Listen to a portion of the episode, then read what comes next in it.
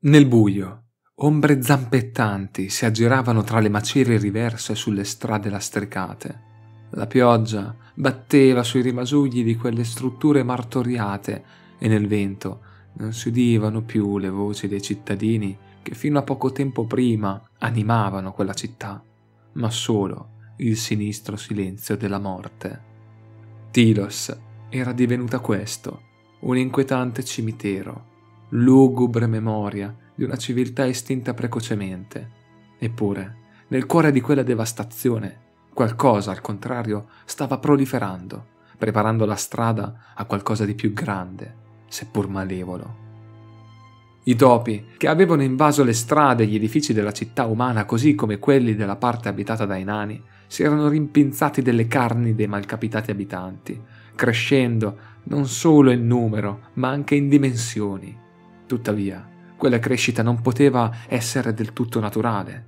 Nei tragici giorni finali di Tilos, mentre la campana risuonava tredici rintocchi ogni giorno, dal cielo iniziarono a cadere meteore d'ogni forma e diametro, tra quelle che caddero in città, molte erano composte di malapietra, il prodotto solidificato del regno del caos, della sua magia mutagena e corruttrice, un anatema per la vita presente nel vecchio mondo, ma dal potere tremendo, che se imbrigliato avrebbe potuto concedere benefici illimitati a fronte di tutti i pericoli.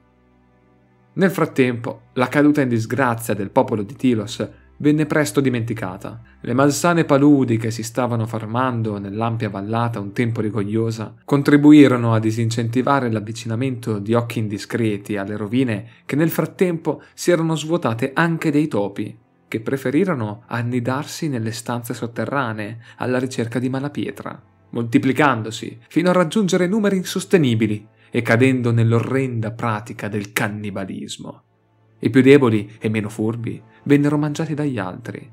All'interno delle stesse cucciolate i fratelli si uccidevano l'un l'altro pur di sopravvivere. Così, con il passare del tempo, le brevi e violente generazioni si rafforzarono, proseguendo nello scavare sempre più in profondità, continuando con bramosia sempre maggiore la ricerca di frammenti di pietra mutagena. E mentre la loro insaziabile fame li spingeva avanti, si estranearono dal resto del mondo per molto tempo, perseguendo in segreto il loro istinto nell'umido buio del sottosuolo. La piaga che aveva colpito la città maledetta era divenuta un incubo da dimenticare, e così fu. Ben presto, nella memoria dei più, Tilos prese a svanire, dapprima lentamente. Poi, sempre più lesto, il ricordo andò sfumando. Gli elfi ignorarono la vecchia tratta commerciale, così come i dawi delle montagne, e nessun umano osò reclamare quella terra divenuta ormai malsana. Gli occhi del mondo si voltarono semplicemente altrove. Le vite proseguirono, inverno dopo inverno, lasciando che la piaga tra le rovine si estinguesse da sé. Ma negli anni quel male non si affievolì.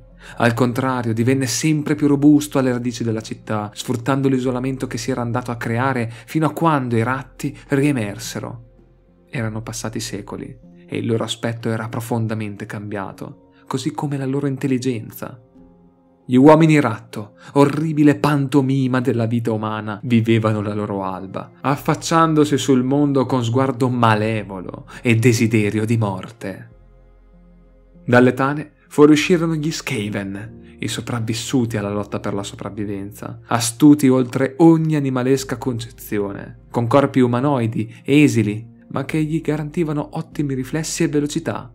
La mala pietra li aveva resi quello che erano.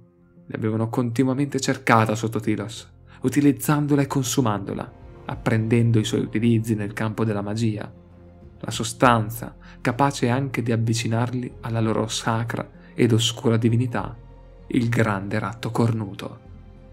Tuttavia, secoli di continuo abuso avevano reso la presenza di malapietra sempre più sporadica, sia nel sottosuolo che in superficie. Gli uomini ratto iniziarono così ad allargare le gallerie sotterranee, muovendosi in un raggio sempre più ampio intorno a quella città che ben presto si tramutò nel punto focale dei loro territori e Tane, la città che un tempo era stata chiamata Tilos, perla degli uomini del vecchio mondo. divenne Scarogna, la capitale di quello che stava sorgendo nelle profondità della terra e della roccia, l'impero sotterraneo Skaven.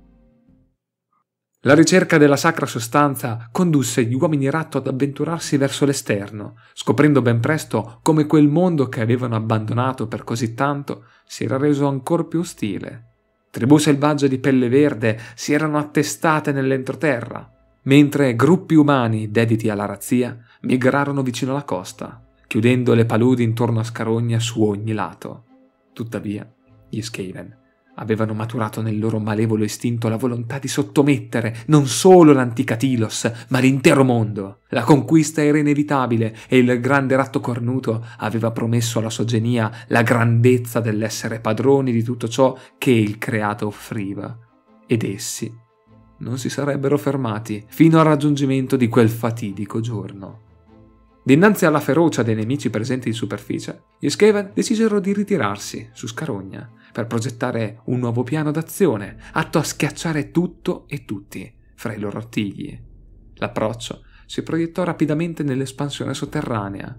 Ciò che poteva essere conquistato nel sottosuolo si specchiava nella possibilità di appropriarsi in ciò che viveva in superficie preparandosi all'emersione solo davanti a condizioni favorevoli e approfittando della debolezza altrui. Nulla di più accettabile nella mentalità Skaven. Nel proseguo del piano d'espansione sotterraneo, i numeri delle cucciolate aumentarono sempre più, nonostante le vite brevi degli uomini ratto e le malattie che ciclicamente colpivano, la sovrappopolazione giunse a minacciare i piani di espansione Skaven. Il metabolismo dei ratti si rivelò un'arma a doppio taglio, Sebbene gli garantisse vantaggi sui normali esseri umani, d'altra parte ciò gli richiedeva un apporto di cibo costante e maggiore allo standard. Così, ben presto, la fame e la carestia colpirono con violenza, disseminando di cadaveri rattrappiti i tunnel di Scarogna e dintorni. Oltre al problema del cibo, si palesò anche il problema dello spazio. I numeri continuarono a crescere a ritmi tanto insostenibili da riempire i tunnel e necessitarne di nuovi in tempi sempre più brevi, tempi che non riuscivano ad essere però soddisfatti, nonostante tutta la manodopera a disposizione. Occorreva disperatamente più spazio e così gli Skaven si appellarono ad un aiuto potente, ma instabile e pericoloso. La magia era nota solo a pochissimi uomini a ratto. Essa era ancora un'arte estremamente grezza. Inoltre, basandosi sul potere della malapietra, era oltremodo instabile. Ma la disperazione era tale da spingere gli Skaven a chiedere ai loro maghi di aprire con i loro poteri uno spazio utile alla sopravvivenza di tutta la specie e il proseguo della conquista sotterranea. I maghi accettarono e si prodigarono nell'elaborazione di un piano utile a risolvere quel problema. In breve, un mirabile piano si generò nelle loro menti. Grandi fessure nel sottosuolo si sarebbero potute aprire con facilità, garantendo una prospettiva di crescita nuova all'intera specie Skaven e stabilire un luogo sicuro e sufficiente per tutti per volgersi ai progetti successivi. L'intelletto Skaven si mise per la prima volta alla prova con la tecnologia, quando i maghi richiesero la costruzione di un macchinario capace di convogliare la pura energia contenuta nella malapietra. Secondo il piano, grazie alla manipolazione magica esercitata dall'incantesimo, pensato dalla cabala di quelli che ben presto vennero riconosciuti come veggenti, l'energia grezza presente nel sottosuolo avrebbe scavato per loro volontà nuovi tunnel e in tutto ciò la macchina rappresentava la miccia per innescare il cataclisma controllato. I più ingegnosi tra gli uomini ratto si adoperarono, mettendo insieme resti metallici e legname. Lavorarono per anni alla misteriosa macchina voluta dai maghi. Al contempo, altri Skaven vennero impiegati per scavare una grande camera appositamente pensata per ospitare il frutto di tutto quel lavoro e fare da palcoscenico adatto all'incantesimo. Dopo decenni, tutto era finalmente pronto. La cabala dei veggenti si ritrovò unita nella camera che ospitava l'enorme meccanismo. Le loro gracchianti voci iniziarono ad alzarsi in una cacofonia terribile. Lampi di energia verdastra scaturirono dagli occhi e dalle mani artigliate. Lentamente i grandi ingranaggi d'ottone della macchina si attivarono in un movimento lamentoso.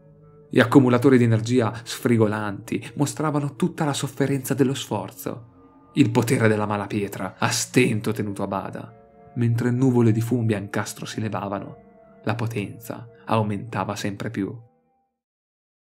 Le invocazioni oscure dei veggenti crebbero fino a raggiungere il picco critico, il momento in cui la macchina doveva aver accumulato abbastanza energia per compiere l'incantesimo. Così immediatamente tacquero all'unisono lasciando nella cavità sotterranea solo il rumore generato dai meccanismi attivati. Il congegno vomitò una fontana di scintille e il terreno iniziò a tremare.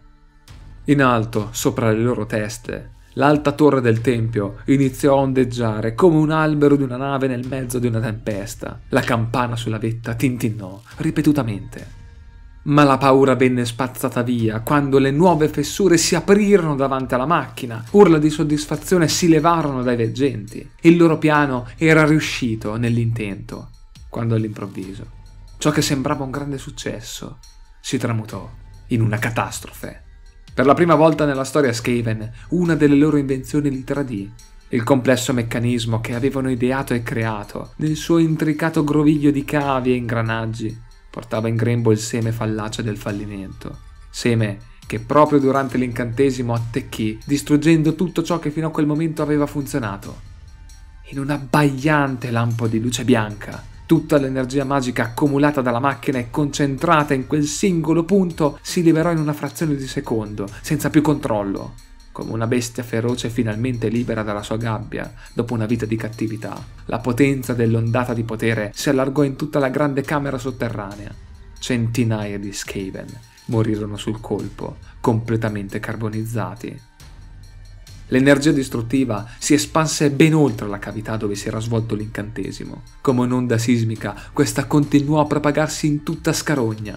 Lo sconquassarsi della terra aprì ulteriori fessure ovunque, Altre gallerie invece crollarono su loro stesse, portandosi via edifici e vite Skaven senza distinzioni. A migliaia trovarono la morte, seppelliti vivi dall'abbraccio mortale della terra e delle rocce. Con il crollo di così tanti tunnel, anche la pianura sovrastante cedette, mentre al contempo fontane di gas tossici, vapore e lingue di fuoco si sollevarono per decine di metri in altezza. L'onda tellurica non aveva però ancora finito di deturpare il territorio intorno a Scarogna.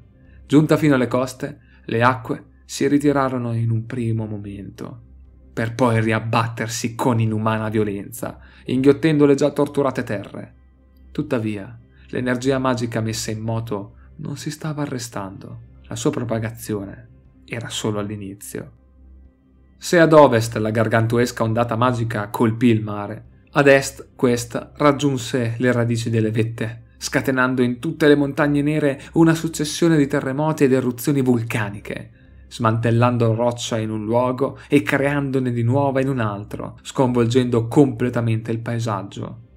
Eppure, giunto fin lì, il contraccolpo magico si sarebbe dovuto affievolire, per poi arrestarsi, come fatto nell'acqua, ma non lo fece. Anzi, sospinto da ulteriori sacche magiche presenti nel terreno, proseguì, sospingendosi ancora più lontano dall'epicentro. Quando l'ondata magica si schiantò sui monti ai confini del mondo, già provati dai cataclismi mistici di pochi secoli precedenti, l'impatto generò quello che divenne poi noto come picco eterno. Ma non solo. I vulcani ormai dormienti da tempo si risvegliarono in tutta la loro naturale furia le cime innevate tremarono come un infante impaurito. La devastazione colpì con veemenza i regni dei nani che avevano con fatica e sacrificio scavato per millenni quelle loro case così maestose. Colate laviche, terremoti, frane e valanghe annichilirono ogni cosa. I Dawi non erano affatto pronti ad affrontare così tante tragedie all'unisono, specie dopo ben cinque secoli di guerre con gli elfi di Ultuan.